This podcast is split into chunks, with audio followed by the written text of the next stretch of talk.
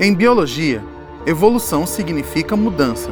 Embora haja ainda hoje quem questione a evolução, ela é uma força inalienável da natureza, uma lei.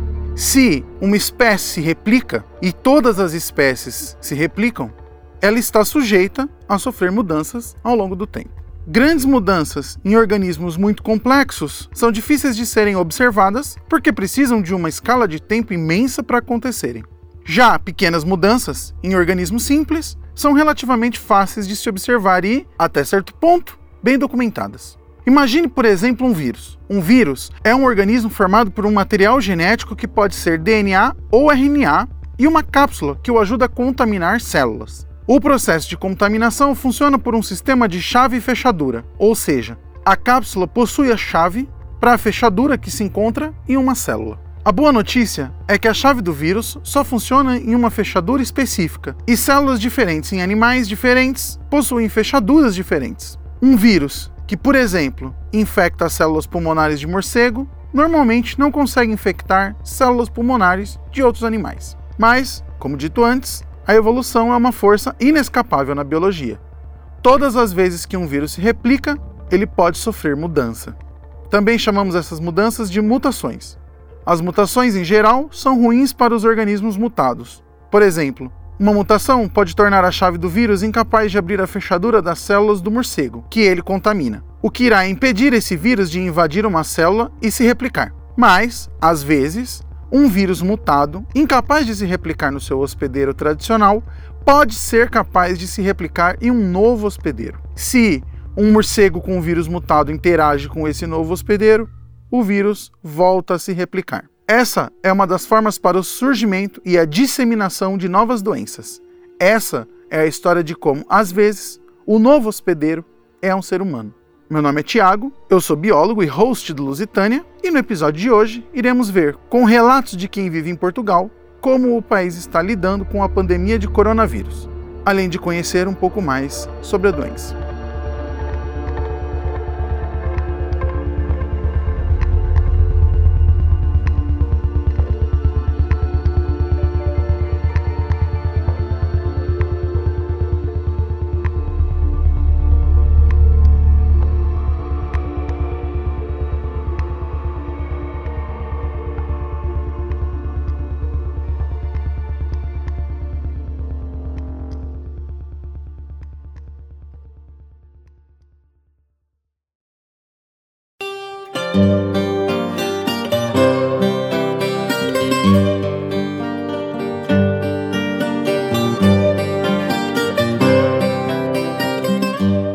E aí, ouvintes do Lusitânia, tudo bem com vocês?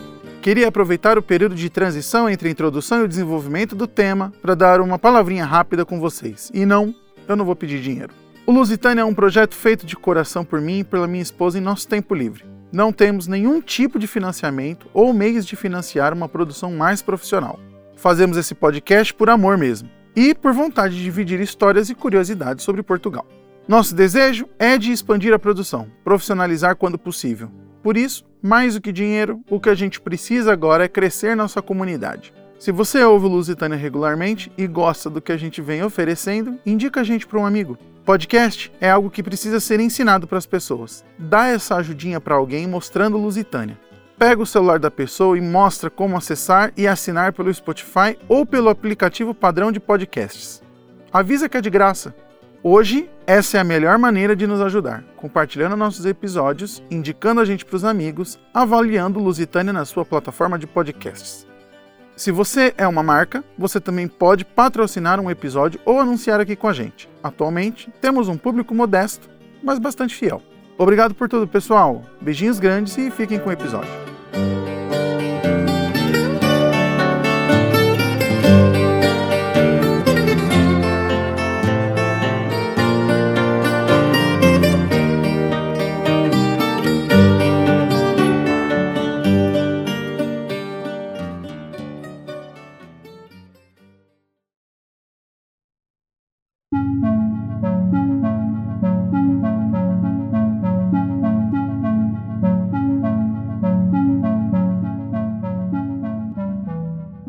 A atual pandemia do novo coronavírus atingiu países diferentes em tempos diferentes. Aparentemente, sua origem foi em Wuhan, na China. Depois foi se espalhando e chegando nos países da Europa. Já sabemos que entre os países europeus, Itália e Espanha são atualmente os maiores afetados. Assim que as medidas de contingenciamento começaram, comecei a buscar informações sobre como Portugal estava lidando com a crise. Entrei em contato com duas pessoas que conheço e que moram por lá atualmente para fazer algumas perguntas a respeito da situação. Estou há uma semana em quarentena já. Eu fui do Paquistão no sábado passado. Então, acabei me colocando em quarentena eu mesmo, uma self-quarantine, como o pessoal diz. É, porque no Paquistão é área de risco também, né? O pessoal uh, andar, enfim, eu peguei o voo de lá até o Catar, do Catar para cá. Então acabei me expondo bastante nos voos e, e prefiro ficar aqui em quarentena. Esse é o Mike. O Mike é um viajante por natureza. Se você perguntar, ele diz que mora em Lisboa, mas a verdade é que o Mike mora no mundo todo. Quando a crise do corona começou, o Mike estava viajando. Tava, tava viajando já, e aí a situação foi se deteriorando, começou a ficar cada vez mais sério. Na China já estava muito sério, só que a gente imaginava que fosse ficar uma coisa mais restrita mesmo na China, né? Enfim, já tinha sinais na Coreia e tal. E quando eu estava viajando, aliás, com um amigo italiano, a situação começou a se deteriorar. Então, é, eu tinha que fazer os check-ins dos voos, do, do, nos hotéis, porque o meu amigo italiano tinha passaporte italiano e já tinha inclusive preconceito, era, era uma situação estranha, assim, o pessoal olhava o passaporte dele e dizia, ah, mas você chegou da Itália agora? então, imagina é, como muda a cabeça das pessoas e como é, é, alguns preconceitos, nacionalismo, xenofobia, isso acaba surgindo por causa disso, né? Oficialmente, é difícil de saber como a crise do coronavírus começou de fato. Os coronavírus, na verdade, são uma família de vírus, sendo o SARS-CoV-1 o primeiro a afetar de forma grave o ser humano em 2003, na epidemia de SARS, que afetou a China. O SARS-CoV-1 tem provável origem em um pequeno mamífero, a civeta. As civetas são carnívoras, mas na natureza também podem se alimentar da fruta do café. É uma tradição em alguns países asiáticos buscar pelas fezes das civetas contendo grãos de café, Alguns acreditam que o sistema digestivo altera as propriedades da semente e produz um café mais saboroso. Quando a epidemia de SARS atingiu a China, uma das primeiras pessoas afetadas trabalhava em um restaurante que servia carne de civeta. Análise nos animais enjaulados no restaurante encontraram traços de anticorpos ao SARS-CoV-1. Supostamente, o vírus passou das civetas para os seres humanos por causa da nossa relação de proximidade. A epidemia de SARS atingiu aproximadamente 8 mil pessoas e matou 800. Desde 2004, não se tem um caso novo de SARS. Já o novo coronavírus, ou SARS-CoV-2, tem ainda uma história misteriosa. Não se sabe ainda como ele chegou ao ser humano. Muitos culpados foram eleitos, como morcegos, cobras e o pangolim. Não há, até a data da publicação desse podcast, consenso sobre sua origem.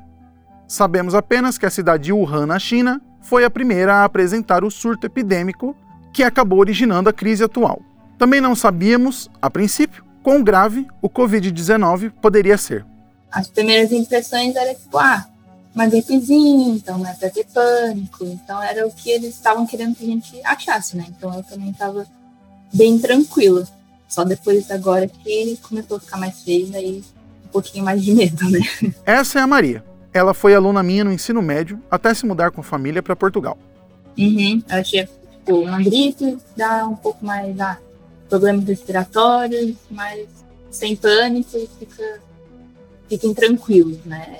A Maria deixa claro que lá, assim como aqui, a compreensão da gravidade do Covid-19 foi evoluindo à medida em que os nossos conhecimentos sobre a doença foi se ampliando no começo da crise, as pessoas começaram a falar daquele médico que tinha descoberto e que não, não tinha sido é, ouvido, enfim, o pessoal acabou até restringindo um pouco a questão do vírus lá na China, não sei como é que foi efetivamente a circulação da informação na época, mas eu lembro, eu lembro bem da questão dos brasileiros que estavam lá solicitando o repatriamento, é, a União Europeia, aliás, mandou um avião aqui de Portugal para trazer franceses, é, espanhóis, portugueses e tal, e acabaram trazendo até uma brasileira também de carona para aqui, para Portugal, no avião. Eu desde o começo entendi que era que era sério, mas é, a minha percepção que era errada também e a gente acaba mudando, acaba tendo mais informação científica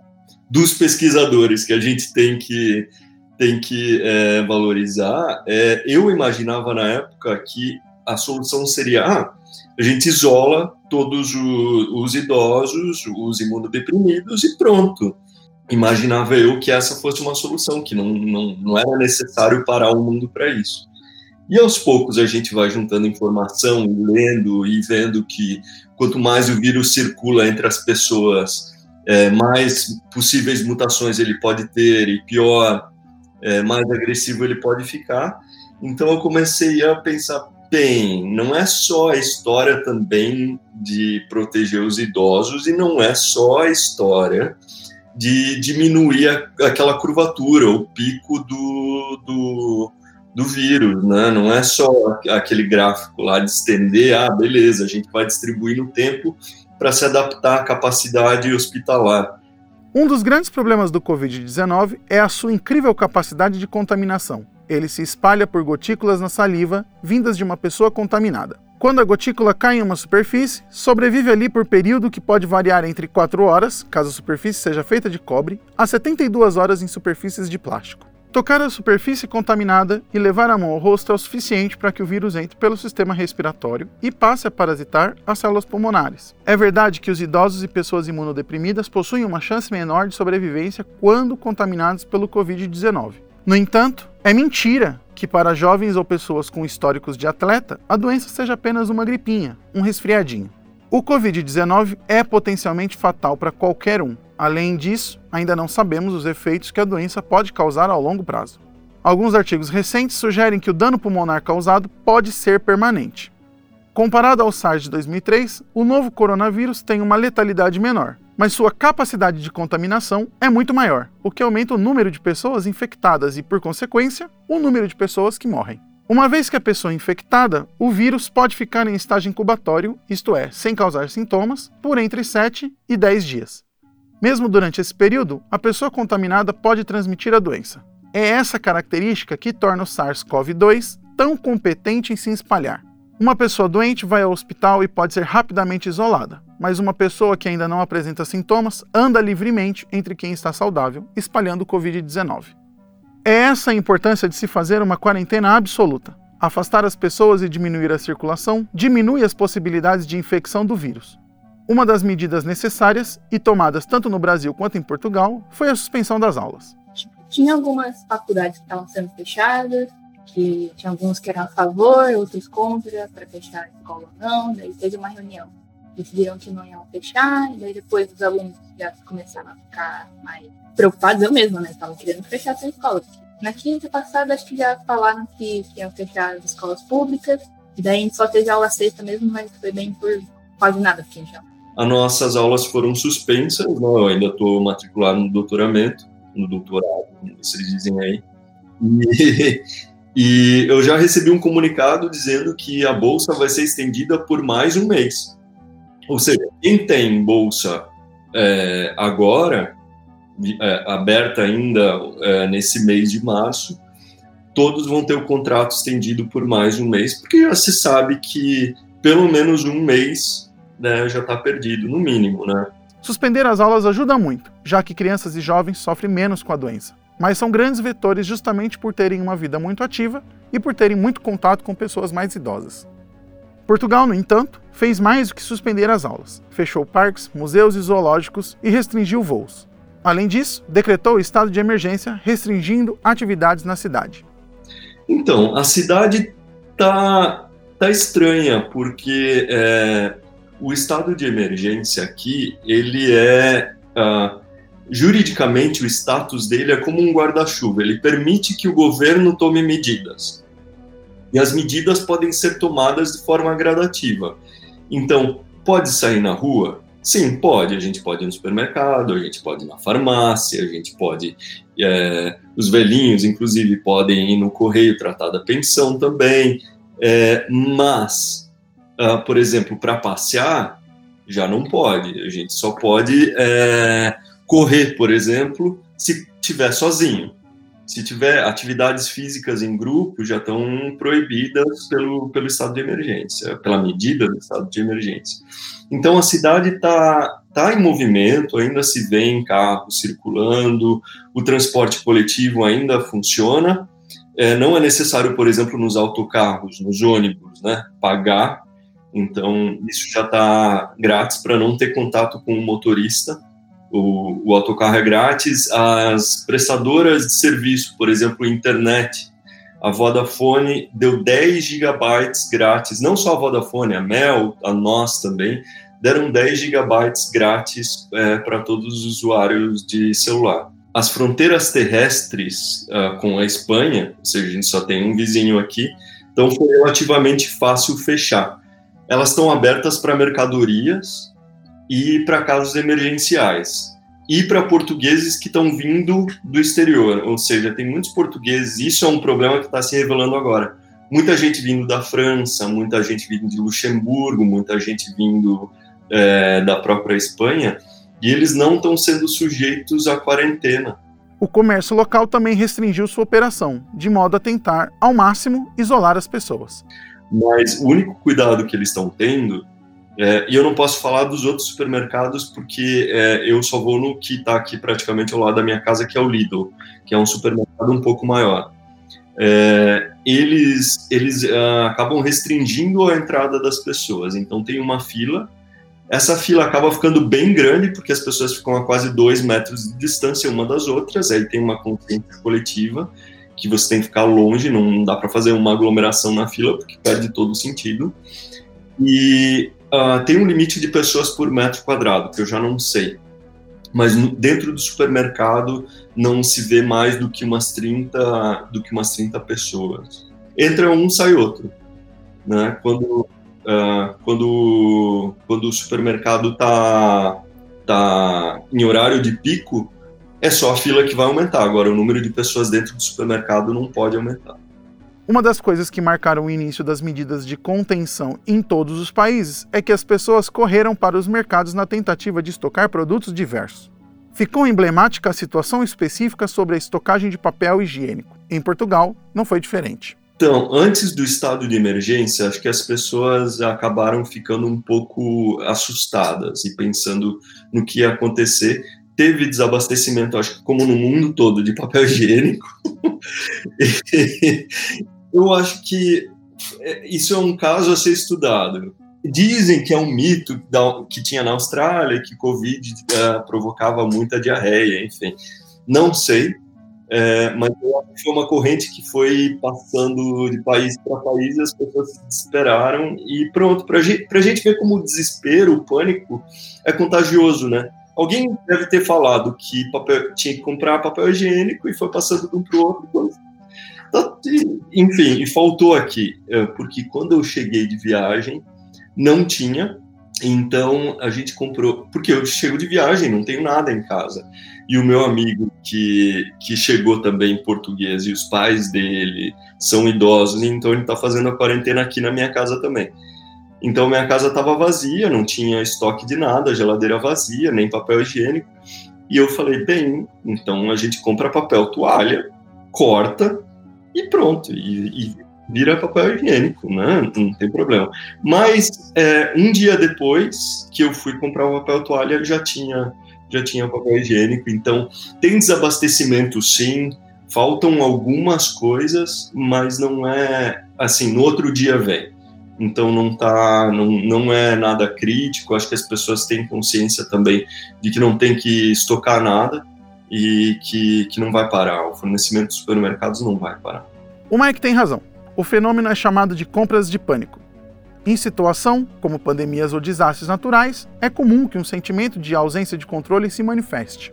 O estresse causado pela falta de controle faz com que muitas pessoas busquem realizar ações que, ainda que só psicologicamente, restabeleçam parte da segurança de se estar no controle de algo. Com frequência, isso se traduz em comprar produtos essenciais em grande quantidade. O problema é que o sentimento é contagioso. Outras pessoas que inicialmente não pensaram em ser preciso estocar produtos acabam observando a compra compulsiva dos outros, além de serem atingidas por reportagens com imagens de prateleiras vazias. Daí entra em ação um senso de autopreservação e pertencimento, o que acaba induzindo outros ao mesmo comportamento irracional de comprar em pânico. Em situações como essa, tentar racionalizar é pouco eficiente. Por exemplo, diarreia foi relatada por uma parcela minúscula de pessoas contaminadas pelo Covid-19, mas faz total sentido supor que esse tipo de relato esteja na gênese da busca descontrolada por rolos de papel higiênico.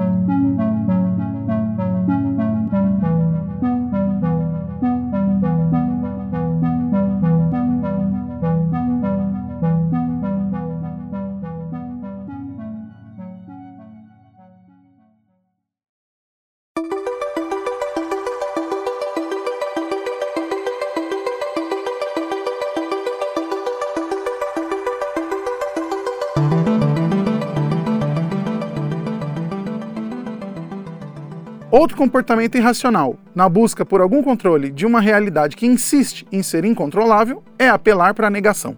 Nisso, aqui, como lá, há pessoas em franca negação do problema e tentando manter um ritmo de vida normal.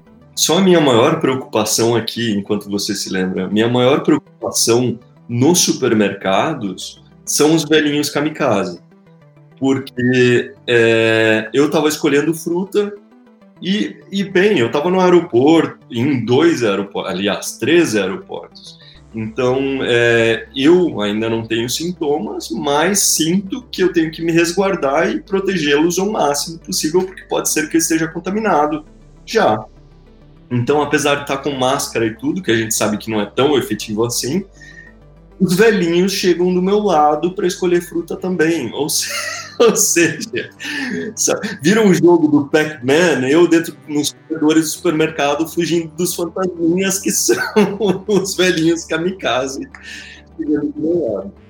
Eles aqui o risco está sendo ignorado principalmente pelos velhinhos. Então, é, tá virando piada já, né? Porque a gente vê eu olho aqui, eu comecei a tirar foto, aliás, já, dos velhinhos passando na rua sem sacola, porque a gente sabe que quando aqui todo mundo leva sacola para o supermercado. Então, o velhinho passando sem sacola, o que, que ele está fazendo na rua essa hora? Eu, eu, é sério, se eu fosse um pouco mais abusado, eu gritaria: vai para casa. É claro que um dos problemas de se ignorar a realidade é que, neste caso específico, a pessoa se coloca numa situação de risco e, em caso do pior acontecer, acaba necessitando do sistema de saúde. Portugal, como no Brasil, também tem um sistema de saúde que é público. Um dos grandes desafios para os sistemas públicos de saúde em uma pandemia como essa é que eles acabam sendo invadidos por uma horda de pessoas doentes, numa quantidade e frequência muito maior do que a qual estão dimensionados para operar. O Covid-19 causa dano no tecido pulmonar e acúmulo de fluidos, como água e, eventualmente em casos terminais, sangue. Por causa do dano pulmonar, o doente fica em grande dificuldade de respirar. Alguns relatos dizem mesmo que a sensação é de se afogar fora d'água. Por isso, cuidados médicos são tão fundamentais, em particular, o uso de respiradores artificiais. A capacidade de um país em tratar infectados passa pela quantidade de respiradores disponíveis é a ausência de respiradores na Itália que vem agravando profundamente a crise e elevando tanto o número de mortos. Já na Alemanha, a quantidade de mortes não é tão intensa, justamente pela disponibilidade de respiradores. Ainda assim, a melhor estratégia a se tomar a respeito disso é o isolamento das pessoas, a quarentena. Com o afastamento, o número de pessoas contaminadas ao mesmo tempo diminui, o que desafoga o sistema de saúde e a necessidade de uma quantidade absurda de respiradores. Ao final de tudo, com ou sem quarentena, o número de pessoas contaminadas por Covid-19 pode até ser o mesmo, mas com a quarentena se garante que o número de casos fique espalhado ao longo do tempo, o que reduz drasticamente o número de mortes, já que o sistema de saúde não colapsa. É o chamado achatamento da curva. Sim, os hospitais aqui ainda estão uh, estão dentro do limite, não estão tendo problemas de capacidade até agora. Portugal tem 1.140 respiradores, ou seja, respiradores mecânicos, né? Dos quais quase a metade já estão ocupados pela, pela população, pelo uso normal, né? É, a metade deles já está já é, é, o que responde à taxa normal de necessidade do país. Agora, é, existem, se eu não me engano, 40 e poucas pessoas em estado crítico. E já foram 12 mortos. Os hospitais, por enquanto, ainda, ainda correspondem à, à necessidade que a gente tem nesse momento, mas, mas levando em consideração a taxa de mortos, a gente já sabe que não são só os mil e alguma coisa infectados que eles estão dizendo que a gente tem no momento a taxa é muito maior porque Portugal também está fazendo poucos exames. Eu não sei se a, a, taxa de exames realizados em Portugal é baixa propositalmente, para que não gere um número alto demais que depois venha assustar os turistas no futuro a virem para cá, ou se é realmente que eles não querem testar, ou se é porque eles não têm exames suficientes, ou se é apenas porque as pessoas estão com medo de ir para o hospital porque sabem que se, bem, se eu começar a ter os sintomas agora, eu mesmo não iria para o hospital, porque o risco de você ser contaminado, se não tiver, ou de contaminar alguém se tiver, é muito alto. Ou seja, acho que as pessoas acabam indo para o hospital só quando estão já quase em estado crítico mesmo. E, se estamos falando de sistema público de saúde, não tem como escapar da conversa sobre política. Numa crise como essa, a população fica muito fragilizada e precisa da orientação do Estado. É para isso que ele é eleito para agir como uma voz unificadora dos anseios sociais. Mas no Brasil, não funciona assim. Na verdade, não se pode culpar o país como um todo. Muitos políticos estão se mostrando preocupados e estão tomando as ações necessárias. Infelizmente, o presidente brasileiro, Jair Messias Bolsonaro, incapaz de lidar com sua própria incompetência em gerenciar o Brasil e preocupado com as eleições de 2022, vem, ao longo de toda essa crise, criando uma campanha de desinformação e genocídio. O presidente Bolsonaro governa apenas em causa própria, como já se sabia, mas o grau de seu desespero se mostrou inconsequente. Ele negou e ainda nega a gravidade da pandemia. Toma ações para desautorizar os governantes que tentam diminuir o impacto da doença usa recursos públicos para ir na direção oposta de todos os líderes mundiais. Cria factoides sem base científica, ao mesmo tempo em que se esforça ao máximo para desacreditar o único setor da sociedade que pode nos dar alguma esperança face à doença: a comunidade científica. Bolsonaro, sem qualquer escrúpulo ou vergonha, sacrifica milhares de brasileiros. Bota na linha de tiro os mais pobres e os mais necessitados. Espalha mentiras e manipula leis para esconder seus atos torpes toma de refém todo o Estado brasileiro, que poderia estar agindo para impedir o avanço do Covid-19, mas que acaba sendo obrigado a agir para impedir o avanço desse genocida que senta na cadeira de presidente da República. Portugal tem muitos defeitos e problemas, como qualquer país do mundo, mas sua democracia, conquistada a duras penas, é um bem precioso e protegido por todos, independente da orientação política, assim como a vida dos portugueses. Então, aqui nos jornais, hoje eu estava lendo o Diário de Notícias e uma manchete da capa era sobre a posição do Bolsonaro em relação ao Brasil, dizendo que as igrejas, uh, os cultos, as igrejas vão ficar abertas, enfim. E isso gera gera uma sensação aqui para os portugueses de o que, o que é isso? Como assim? Então dá a impressão de que todos os brasileiros têm essa mesma opinião, de que não, não é nada, e enfim. E aqui as igrejas já estão fechadas, né? Há uma semana. Então, é, eu acho que falta também coordenação interna. A minha sensação no Brasil é que falta coordenação entre o governo e os estados, falta coordenação entre os ministérios, que a gente vê que acontece aqui. Aqui todos eles se conversam e acabam convergindo é, para um ideal só. No Brasil, me assusta que eles cortem 150, 160 mil bolsas família, enquanto o governo português está fazendo exatamente o contrário, está dizendo, olha, a gente vai dar esse auxílio, aquele auxílio, e vocês vão poder pagar os impostos daqui a não sei quanto tempo. A própria União Europeia está abrindo mão do, do, do teto orçamentário é, em relação ao PIB, está dizendo, olha, vocês gastem o quanto for preciso, e o Brasil ainda parece que não caiu na real do, não sei, do, entre todos os ministérios de esse não é um momento de austeridade. É o contrário. É o momento que o Estado se prova necessário. Ou seja, é o momento que as pessoas também notam que o Estado mínimo não funciona. Agora que, a gente, agora que a gente mais precisa do Estado. Então, qual é exatamente a história do Estado mínimo? Agora também é a hora que a gente consegue perceber que sistema de saúde público e robusto é necessário, porque senão você vai cair. Você vai fazer o quê? os ricos fazem o quê? Eles conseguem uma vacina com dinheiro? Eles conseguem tratamento com dinheiro? Não não, não vão conseguir. A gente precisa de um, de um sistema público robusto a nível global, aliás, não é nem só para um país, porque as fronteiras já não se contêm. Por si próprias, elas não contêm uma pandemia como essa. Não, não, aqui, é, aqui a gente não está polarizado de forma alguma. Existem é, existem pontos de vista, ou seja, ah, um diz que a gente tem que deixar um pouco mais relaxado, que as pessoas não têm que ficar completamente travadas em casa, quem realmente precisa trabalhar vai trabalhar, enfim. É, o estado o estado de emergência não é um estado de sítio, existe, existe essa diferença aqui. Mas o, a, todos os políticos estão convergindo para o mesmo, que é as pessoas têm que ficar em casa, é, diminuir o máximo possível de movimento sem matar a economia. Agora, o sem matar a economia também não é levar uma vida normal e dizer para todo mundo trabalhar porque isso é só uma gripezinha. Não, não é.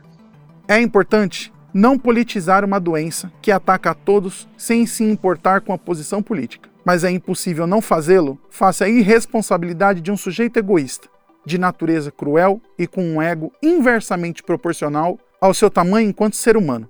Bolsonaro é minúsculo e será sempre lembrado como o menor brasileiro que já existiu. Menor até que o vírus que tomou o mundo de surpresa, o Covid-19, vai passar e vai servir para sempre como a lembrança da importância de nos unirmos enquanto espécie, de como somos maiores juntos. Minha esperança é que ao final de tudo iremos sair dessa nos lembrando do que é realmente importante. Vamos sair dessa valorizando as ações humanitárias, valorizando a ciência e a educação, valorizando a vida humana mais do que o lucro Bolsonaro também vai passar e será sempre lembrado como o único ser humano a ter escolhido a morte ao invés de abraçar a vida.